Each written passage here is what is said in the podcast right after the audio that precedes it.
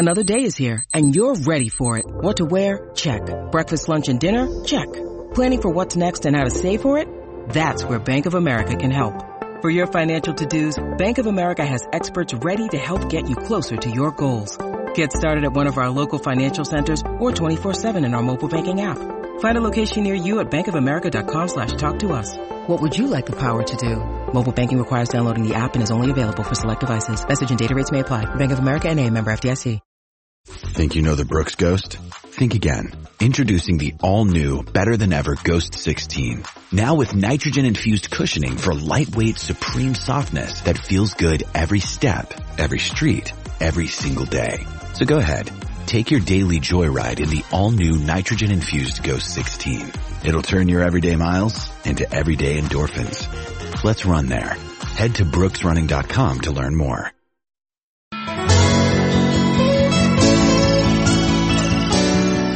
Everybody, it's Drags. It's Wednesday, October 16th. That means it's time for episode 320 of Patriots Beat on the CLNS Media Network. Find us at clnsmedia.com and follow us as you always do on Twitter at Patriots CLNS. This week I welcome back Evan Lazar, our terrific, outstanding what other adjective can I use to describe uh, you, Evan, our beat right, Patriots beat writer and columnist? Find his great work at clnsmedia.com and on Twitter at E-Z-L-A-Z-A-R. Too bad we don't have too much to talk about today, huh? What a busy day. I mean, I was not expecting this to be that, this busy of a day when we got down there today and then all of a sudden, million things happen. Okay, we gotta start with Michael Bennett, okay? And that, neither yeah. one of us are shocked at this, right? Given no. a number of circumstances. First of all, that it's Michael Bennett and he's outspoken and he has always been somebody who has been very vocal, no matter where he's been, uh, about wanting to play a particular role in the defense he's in. Combine that with the fact that Bret Bielema is his defensive line coach, and as I tweeted out earlier on Tuesday, um, he is somebody who always lets everybody know where they stand. When you put those two types of personalities together, it's no surprise that by Michael Bennett's own admission um, to a number of different outlets on Tuesday, uh, they had a uh, a uh, certainly a point of disagreement on Friday, and uh, I'm sure it became heated to a degree. And the Patriots, uh, because of insubordination, decided to suspend him for one week. What's your take on all of this? Well, my take on what happened in the altercation is, like you just said, we're not surprised, right? And I think that there, this was bubbling over and you could kind of tell we we all tried to kind of like poke around Michael Bennett over the last week or two since his snap count has really diminished to almost nothing this past week. He really only got into that game against the Giants in garbage time. I think eight of his 11 snaps were late in the fourth quarter when the game was already out of hand. So we all kind of poked around and tried to get him to talk and you could tell that he was just biting his tongue. And he let some things leak, you know, the, the no, uh, the zero roll thing that Henry McKenna had and some other stuff from Ben Volin where he voiced his displeasure for his role, but it wasn't anything, you know, obtuse or anything obnoxious or, uh, overstepping any of his bounds. I think that we kind of realized that it, this was coming and if you're a player like Michael Bennett, and we'll, we can get into why he's not playing in a second, but if you're a player like Michael Bennett that is a Pro Bowl or former Pro Bowl or former Super Bowl champion, one of the best players on one of the best defenses of the decade, you're expecting to play. You're not expecting to come in here and play 11 snaps on Thursday night football. So we can all sit here and say that team first, where's his kind of team first mentality? Where's his, him buying into the Patriot way? yada yada yada. But if you're a player like Michael Bennett, I, I just I understand where his where his coming from. Absolutely. From. And here's my my take on this. It's one thing if you're Michael Bennett and going from let's say pick a number. I and I because I don't have the number of snaps he was playing in his prime for the Seahawks and the Legion of Boom and all of that in that defense. But let's say you went from 65 to 70% of the defensive snaps uh, at the peak of your career down to 50 or even yeah. 45. I don't think you have as big a problem with it. When you go down to whatever it was, 8% of the defensive snaps or 10% of the defensive snaps. Um, that's more than just, um, fitting into the defensive scheme. That to me signals that something is seriously wrong. There is a serious disconnect, uh, likely I will say this, likely in practice, though it could be the meeting rooms plus practice, uh, where Michael Bennett uh, is not seeing things the same way that the coaching staff is seeing them. Yeah, and you know, just I just pulled up the numbers for you. So he's played 36% of the snaps right now for the Patriots. Last year in Philadelphia, he played 69%. So he's getting cut in half, right? And that, and this, these are kind of post prime snaps.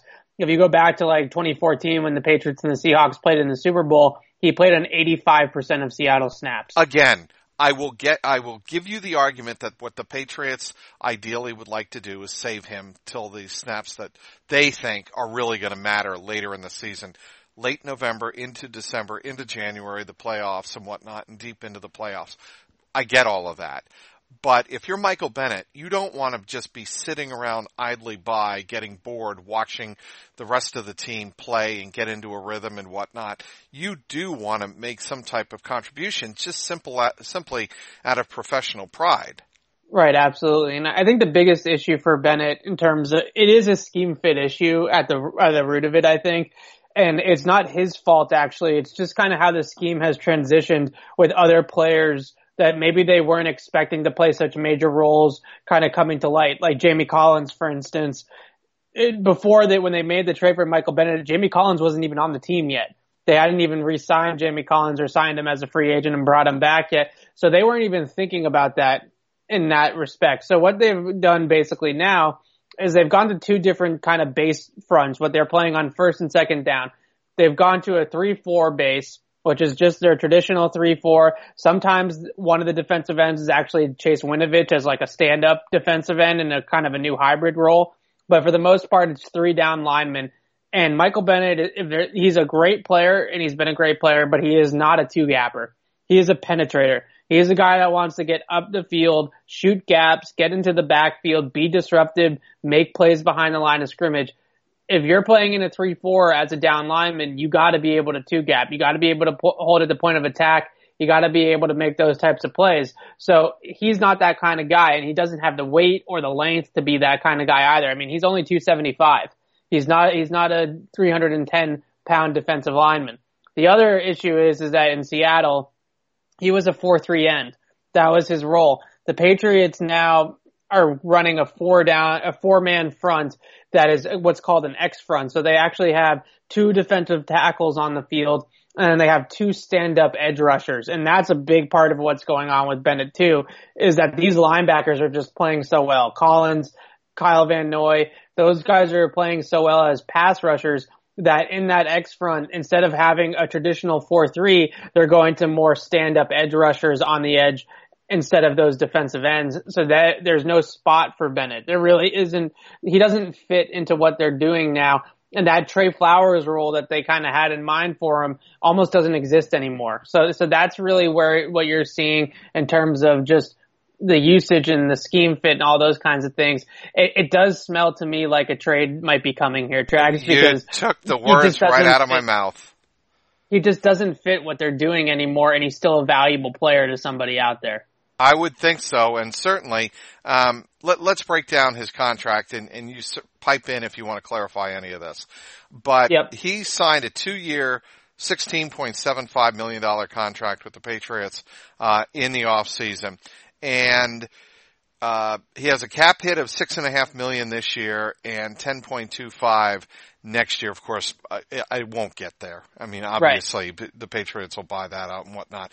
Um, and I'm no Miguel Benzan. I'm not Pat, Pat's cap, but, um, what are the implications if the Patriots wanted to deal him and what kind of space would that open? So it would basically, when you trade a player mid-season like this, you're trading his base salary.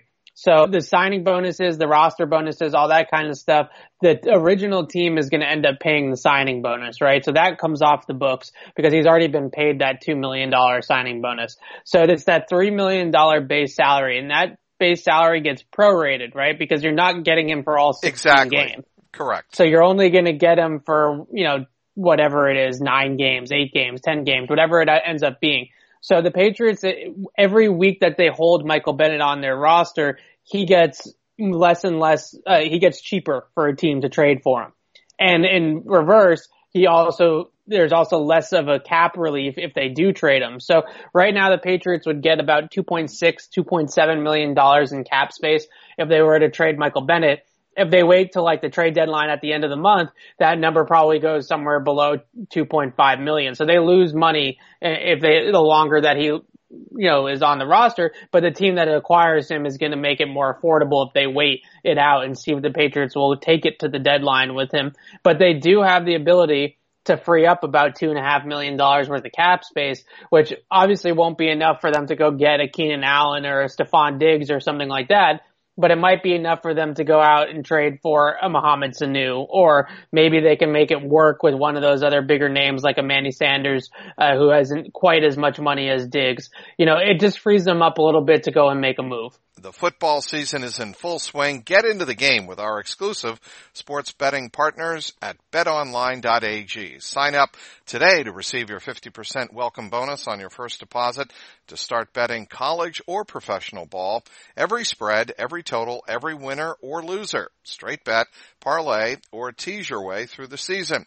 You can even bet on wild proposition bets like after Jay Gruden was fired by Washington last week, who will be the next head coach to get canned? And will the 0-5 Dolphins eventually win a game? Get to the fastest two market odds, updates, and payouts with our new sportsbook partners, betonline.ag. Head on over to the website today, or you can always use your mobile device and join and use that promo code CLNS50 to get your 50% welcome bonus. BetOnline.ag, your online sportsbook experts. Back with CLNS media colleague Evan Lazar. All right, uh, we've talked about Michael Bennett. I think you did a, a tremendous job, as you always do, of uh, kind of Thanks. not only explaining um, the behind the scenes uh, situation with Michael Bennett and why the coaching staff and the and the player may not be getting along, but the X's and O's, which to the Patriots' perspective is really why if he's not a fit, he's a ideal trade candidate. Do they go out and get a wide receiver? Well, I think that's the big question, and I think a lot of it depends on what they see uh, in the next couple of weeks out of N'Keal Harry. If N'Keal Harry looks like the first round pick that they want him to look like in the next couple of weeks of practice, he can return in week nine. I could see them staying pat at wide receiver in, in just in terms of not adding a guy that's going to be a huge difference maker because maybe they think that it's going to be Harry instead. They could still go out and add somebody that's, you know, a third or a three or a four. I'm just talking about going out there and adding some of the big names that have been floating around. I, I really think that the one name that I pretty much crossed off my list is Stefon Diggs. I just don't see how it happens. I don't see why Minnesota trades him right. unless he asks for a trade like Jalen Ramsey did. I don't see how they make it work with the cap. It, it, I just, I don't see it. It just doesn't seem feasible. The only way that they could potentially make it work with the cap is if they dump salary by trading a couple of veteran players like a Michael Bennett and then maybe another guy that has a, a number that's too high to them. But it, it, would just take a lot of cap gymnastics to make that one happen. So I pretty much crossed Diggs off. I think Manny Sanders is a possibility. I, I don't know which direction Denver really wants to be going in right now. That's a big kind of, you know, horseshoe in this whole thing. But in order, they can afford him if they can find a trade partner for Bennett. And they could probably make it work with Manny Sanders' contract, especially if they acquire him and then convert some salary after the fact. So I think that there's a way to get Manny Sanders on this team. So that would be probably the one along with Mo Sanu that I would look for. All right, before we get to the uh, incredibly uh, busy day that the Patriots had in terms of transactions, the big news, as you mentioned on Tuesday out at uh, practice uh, down at Gillette Stadium, N'Keal Harry and Ben Watson were both back on the field. Harry is eligible to play in Week Nine uh, Sunday night in Baltimore. What are your ex- expectations, Evan, for each player? I, I'm really kind of surprised at the lack of excitement for N'Keal Harry. to be honest, and I think that it, it comes from a couple of different places. Well, he's I, an unknown for one, I think. A true... He's an he's a true unknown. Obviously, right? He, he's a draft pick. He's a rookie, a first round pick or not. We haven't seen him do it in an NFL field other than two catches in the first preseason game against Detroit's backups. So I get it. I get that we haven't seen him do it on this level yet. But, and I also understand the angle of all of us Patriots fans have gone through Aaron Dobson and Chad Jackson and Taylor Price and Josh Boyce and just the list goes on and on of high, you know, higher draft picks at that position that have busted, right? That just haven't panned out. So until the Patriots prove to us that they can actually draft and develop a wide receiver with a high pick, I understand why people have a little bit of hesitation. With that said, I really think that everybody's clamoring and crying for weapons. Patriots need more weapons. Well, here's a darn good prospect and a darn good weapon potentially for the Patriots. And all they need to do is, you know, Harry needs to put in the work, obviously, and the coaching staff and Brady need to put in the work with him to get him up to speed. But in terms of size and speed and ability to create after the after the catch, uh, ability to high point balls and win balls down the field. He's got it all. He's got a great skill set for this offense. He's got a great skill set for the NFL. He's a NFL ready body. I mean, you look at this guy and he's just he's he's like a Greek god. You know, and uh, he, he looks a lot in size and stature. He's about the same size as Josh Gordon, who's a very big guy also. So he's got that all going for him. The route work, the route running needs work. You know, he needs to work on the details. Josh McDaniels talked about that on the conference calls. Uh, the releases, the uh, breaks at the top of the routes, they're not what you want. He, his footwork is not great. But in terms of just raw ability and just get the guy into strong space, hands, great hands, just get the ball in his hands into space and let him create with it like he did at Arizona State. And just that element of it, I think is going to really bring a little bit of a jolt to this offense. I think people should, should manage expectations in terms of statistical production, but I, I really think that people are actually almost, you know, not being excited enough or are, are kind of down on this a little bit too much if you ask me. I think this is a really good thing for the Patriots. Okay, explain to me why Bill Belichick couldn't find space for Ben Watson a week ago and now he can. Well, Jakob Johnson goes on IR, and you know Belichick was kind of telling the truth, I suppose. You know, they didn't have a. I mean, I guess, and, and, uh, right, and I'm not suggesting that he was misleading anybody, but right. it just seems like that phrase that he uttered to describe the situation with Ben Watson. Maybe it's our fault. Maybe we're reading too much into it. It yeah. just seems like it's odd for a, for a team that is in desperate need of depth at the wide uh, at the tight end position. You would want a Ben Watson. You'd find a way to you know release Cody Kessler, uh, which is what they did on Tuesday, and make yeah. room for a guy like Ben Watson. I just I found it a little bit perplexing. It was perplexing. It was a it was an odd strategy, especially because if you remember the first drive of that Giants game, they put two tight ends on the field for almost every single play. Yep. And the two tight ends were Izzo and LaCosse, of course. Those two tight, they knew that going into that game that they would potentially want to run a lot of two tight end sets, just like they did in Washington. And I think that they saw in Washington that those two guys, Izzo and LaCosse, could survive and make some plays for them. And they were intrigued by what they saw, and they I think they wanted to continue to work with those guys and continue to see what they could get out of them. I think that what we learned, have learned throughout this first six games of the season is that those guys are, just put it nicely, replacement level players. You know, those are guys that you can find at that position, at any position, and go out there and pluck any of those guys off the street, at a, off free agency, off the waiver wire, off somebody else's practice squad, whatever the case may be. Those guys are all around the league and Ben Watson might be a guy that can be a little bit above that, maybe even more, and and be just. I, I really think the biggest th- thing that he needs to be is serviceable in the in the running game. Just hold your block. Just stay. You don't need to move a guy. You don't need to be Rob Gronkowski. You don't need to be a sixth tackle. But just mirror your guy and and hold him off. And that's something that Izzo especially just hasn't been able to do. And they just run it towards Izzo a lot and he just gets blown off the ball and he gets pushed backwards or he's not able to sustain the block. And his run blocking has really been a big issue for them along with some other things on the, on the ground. And I just, if Ben Watson can be a professional and just hold his end of the bargain in the running game, I think it's going to be make a huge difference for the Patriots. So what's interesting about that is, and maybe my memory of this is off. I remember Ben Watson being more of a, a target in the Patriots short passing game and in the red zone when he was here the first time around than I do remember him as being a blocking tight end. But again, I could be off on that. No, no, you're certainly right. I think that when they signed Ben Watson originally and they brought him out of retirement, the thought was to play him like in third down and red zone situations as a pass catching tight end. Right. But I, they have just gotten so little out of Izzo in terms of production in the running game. I think that they really were hoping that Izzo was going to be like a Dwayne Allen for them and just be and be a, a, really good blocker in the running game. And if they got anything from him in the passing game, it would be a bonus. And right now, he's just really he's failing. He's trying to just tread water out there, and it's it hasn't looked pretty.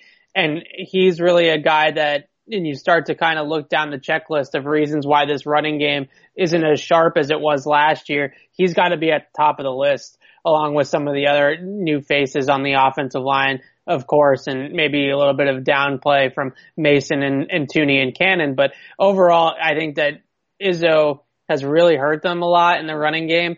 And even though that's not necessarily Watson's kind of forte or his reputation, I, I just think that having a guy that has some NFL experience that knows what he's doing at that spot even could help him out a lot, even if it's just I don't think that Ben Watson is going to play 100% of the snaps at his age. So it's going to have to be kind of a managed workload.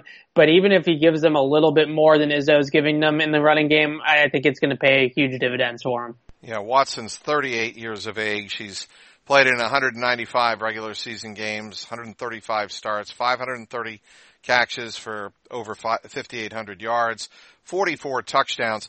And he also, just as important, I think, if you're the Patriots, he's played in 12 postseason games, uh, with nine starts totaling 22 receptions, uh, for 234 yards. And of course, his most epic play ever is chasing, chasing down. down. Yep. Champ Bailey. That, that's a touchback every day of the week. I, I will go to the grave with saying that one's a touchback. He fumbled that one out of the back yes, of the end zone. Did. And I, I, I, I don't even know how you rule it differently. Honestly, I've watched it ten times, and every single time it's a touchback. Okay, and uh, let's get some other business out of the way. Uh, so on Tuesday, Patriots re-sign Ben Watson officially. They sign tight end Eric Tomlinson. They release uh, Cody Kessler, the third string quarterback. They sign offensive lineman Tyler Gauthier and wide receiver Devin Ross to the practice squad. They release kicker Younghoe Koo and tight end Jason Vanderlaan from the practice squad. Any of these other moves stick out to you? Well, I think Tomlinson's an interesting one because he does have some history at fullback. He's played about 75 career snaps, I think it is, in the backfield. And the MO on him or the book on him is that he is a decent blocker. I we'll see what happens when he gets here and how good of a blocker he can be. But he's certainly not known for pass catching. Uh, his career numbers, and he's been in the league for a little while, catching the ball are non-existent. He's really been a run blocking guy. So maybe they think that he can be more of that run blocking threat of like a Dwayne Allen or something like that. And maybe they he can also give them a little bit of an option at fullback as well if they want to go that route now that they don't have an actual fullback on the roster. That's going to be something that's going to be interesting to monitor going forward because schematically the team likes to really have a fullback. It, it, adds a lot to their offense and that I formation is a big part of what they like to do. So I, I have find it hard to believe that they're going to just completely abandon it because they don't have Johnson and they don't have Develin. So maybe a guy like Tomlinson, maybe Izzo finds himself in that role. I, I threw that out there on Twitter that he could potentially do that. He did it a few times in the game on Thursday night. So maybe that's the route that they go. But I find it really hard to believe that they're just going to go with no fullback and no two back sets because that's just been such a big part of their offense really for 20 years, I would say. Yeah, I don't, th- I agree with you. They're not going to do that. Um, all right. We're going to finish up here, uh, with, uh, an easy target. That would be the National Football League, specifically the officiating. Did you watch the game Monday night? I did, and poor Trey Flowers, who is oh. a great guy, and I really like him as a player. Well, okay, he got called, for anybody who didn't see it, he got called not once, but twice for incredibly questionable um, hands to the face. the first time it led to a Green Bay touchdown, a tremendous pass from Aaron Rodgers, uh, that made it a one score game. And that was on third down. Then it happened in the final two minutes as the Packers were driving. Again, it looked like, uh, the Packers had them, I'm sorry, the Lions had them stopped and Trey Flowers again gets called for a, a horrible, horrible, um, hands to the face call and upon replay, uh, it finally took Troy Vincent of the NFL, uh, operations uh, officer with the uh, National Football League, former player, of course, to acknowledge, yeah, they missed that one. I thought, um, Evan, that they missed both of them. I thought both were really bad calls, but the second one was completely egregious. And what was interesting to me, John Parry, I believe it was, working the game on ESPN, a former official, said, yeah, that's, that's, that one we missed, live action. And, you know, the NFL comes out, they apologize, well, they don't apologize. They acknowledged that the second call, uh, was missed and that was Troy Vincent making the acknowledgement. But to me, I want to know why a call like that is not reviewable. I think that's the biggest thing. If you and I can sit on our couch at home and say that's not a penalty after watching it on replay five or six times, but the game goes on like it is a penalty, like why, why aren't we overruling the refs with, with some sort of like, you know, eye of God official? Right. And I, and I, and I'll, I'll pipe in here, Evan, not to cut yeah. you off, but no, let me ahead. tell, let me tell you what the National Football League would tell you. National Football Leagues could, would say, we could start doing that, but you know what will come up. You'll start getting these random buzz-ins from the National Football League, and then people will say, "Oh, the fix is in from New York," and and they're uh, calling down to the officials on the field, and they're uh, making you know discretionary calls on calls that shouldn't be uh, overturned and and whatnot, and that the NFL is getting involved. Frankly, I would have no problem with that because to me, that's like having quality control in a factory. If you're going to put out this product for people to consume, then there should be some type of quality control. And last night was just, you know, it was obvious to everybody. They blew the call, and the call affected the outcome of the game. Yeah, I think there's, you know, the issue is twofold here. You know, you said that the officials you know, you could have some sort of people calling the fixes in and stuff like that. Couldn't you just say the same thing now that the league really wanted Green Bay to win that game? Because I, I know that I would rather see Aaron Rodgers in the playoffs than the Detroit Lions. You know, I, just as a football fan, I would rather see Green Bay in that game. Green Bay was having a tough time with Detroit and they needed some favors and they got them. The other thing is too, is that David Bakhtiari, the left tackle that drew the whole the uh, illegal hands penalties back to back on Trey Flowers. What a wily vet that guy is. Because he knew Trey, how to snap his head back. Yeah, Trey Flowers was putting his hand right on his collar, chest pad, right above his collar, or right below his collar. And every single time Trey Flowers put his hand right underneath Bakhtiari's neck, Bakhtiari's head just went straight to the sky. And, and it looks from the officials, perspective, it looks like he's getting his hands in his face. And that's where the flags come out. So it's a great sell job by Bakhtiari, or if you don't like that sort of thing, then it's not a good sell job by Bakhtiari, but it's a veteran play. It's a savvy move.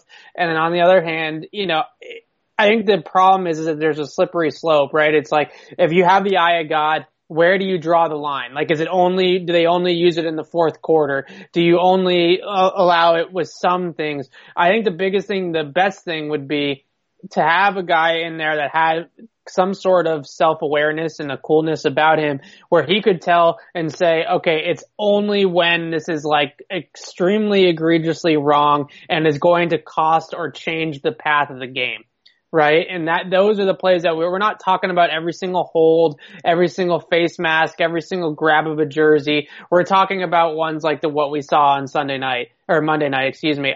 I don't know if there is a person that has that kind of control that is able to kind of decide those things without written rules of kind of, you know, conduct of how you're supposed to go about it.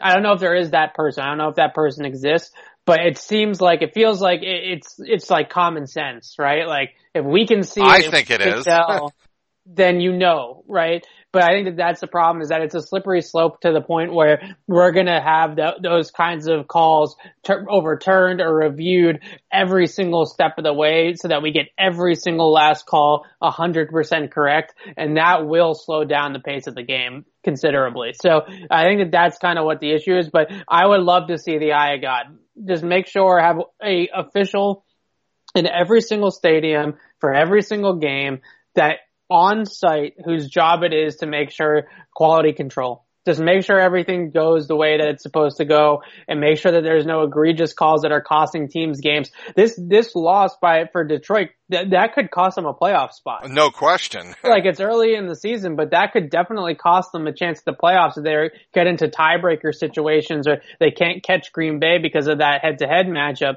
So th- this is a big, big play for them in terms of their season. You see Dan Orlovsky uh, Tuesday morning on ESPN. Did he? He must have really liked the call. Uh, he went off, and yeah. I thought it was fascinating. Um, but it was more of a plea. You know, a former NFL quarterback who went 0 16 in 2008. I bring that up with the Detroit Lions, I might add. But yep. Dan Orlovsky went on ESPN on Tuesday morning saying the NFL doesn't have a problem. They have an epidemic of bad officiating. And his plea was to the NFL owners to do something now. And, you know, Evan has just told you what he would, would do, and that is use the eye of God, uh, oversight, uh, camera, buzz in, whatever you want to call it, to correct egregious errors. But I think when you have players who played the game and you have a partner like ESPN saying, you know, someone who works for ESPN, but certainly an NFL partner, um, calling the NFL to task, I just think it, it indicates that there are people concerned about the NFL product. Yeah, let's hope Dan Orlovsky still has a job in a couple days. Well, I, no kidding, and, uh, and it was that bad. I mean, he was yeah. he went off and he said, "Look, people are questioning the quality of your product right now, NFL, and you, it's time for you owners to do something. Right. I mean, it's building off. It all kind of goes back to the NFC Championship game last year, and they obviously put in the pass interference reviewable rules in order to combat that. But it just, it's just, it seems like every single week in some game, whether it's a nationally televised game or not, there's always one game a week where you can go about it and kind of pick out and say, wow, that, that call really you know, cost that team that game or cost that team the best chance to win that game. And that is just something that none of us want. Absolutely. Well, you can follow him on Twitter. You should be following him on Twitter if you like football at all at E-Z-L-A-Z-A-R. Obviously follow him on our website, clnsmedia.com. He is Evan Lazar. Uh, he and myself for sure will be down in the Big Apple, actually across the Hudson River, River from the Big Apple at MetLife Stadium this Monday night as the Patriots take on the New York Jets and try to improve to 7 and 0 on the season. Be sure to cover all of our, or follow all of our Patriots coverage on Twitter, also at Patriots CLNS. Want to thank everybody for downloading today's podcast. Thank our terrific guest, Evan Lazar. Also want to thank our terrific sponsor, betonline.ag. For producer Mike Alonji and the founder of the network, Nick Gelso, this is Mike Petraglia, and this has been the Patriots Beat podcast powered by CLNS Media.